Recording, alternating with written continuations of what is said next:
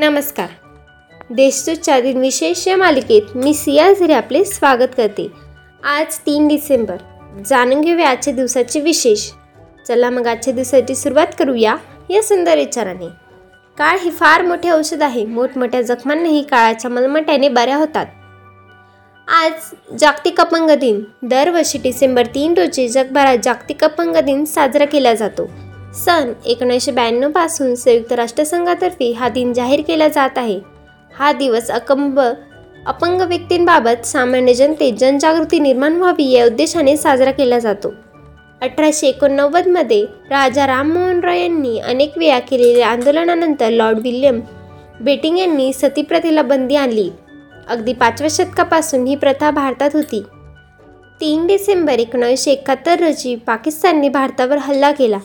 तेरा दिवस चाललेल्या युद्धात भारताने पाकिस्तानचा पराभव केला व बंगाल देशाची निर्मिती केली. या युद्धात भारताचे पाकिस्तानचे नव्वद हजारहून अधिक सैनिक व समर्थक युद्धबंदी बनलेल्यानंतर सर्वांची सुटकाही केली. एकोणीसशे चौऱ्याऐंशीमध्ये भोपाळमधील युनियन कार्बोइड या कारखान्यातून मेथिल आयसोसायनेट या विषारी वायूची गळती झाली. यामुळे सुमारे चौदाशे लोक लगेच मृत्युमुखी पडले. तर नंतरच्या काळातही काही मृतांची एकूण संख्या सुमारे वीस हजारांवर पोहोचली. आता पाहू कोणत्या चर्चित चेहऱ्यांचा जन्म झाला. स्वतंत्र भारताचे पहिले राष्ट्रपती डॉक्टर राजेंद्र प्रसाद यांचा अठराशे चौऱ्याऐंशीमध्ये जन्म झाला.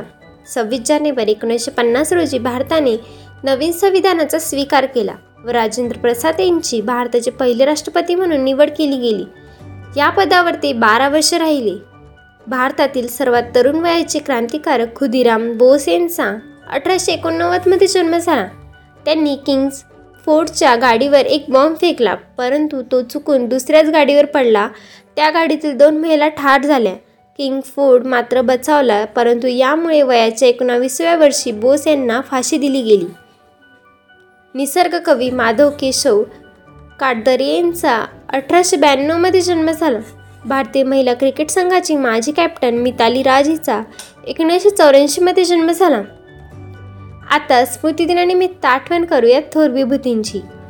कवितेतून जीवनाचे तत्त्वज्ञान सांगणाऱ्या जळगाव जिल्ह्यातील असोदा येथील बहिणाबाई चौधरी यांचा अठराशे एकावन्नमध्ये मृत्यू झाला.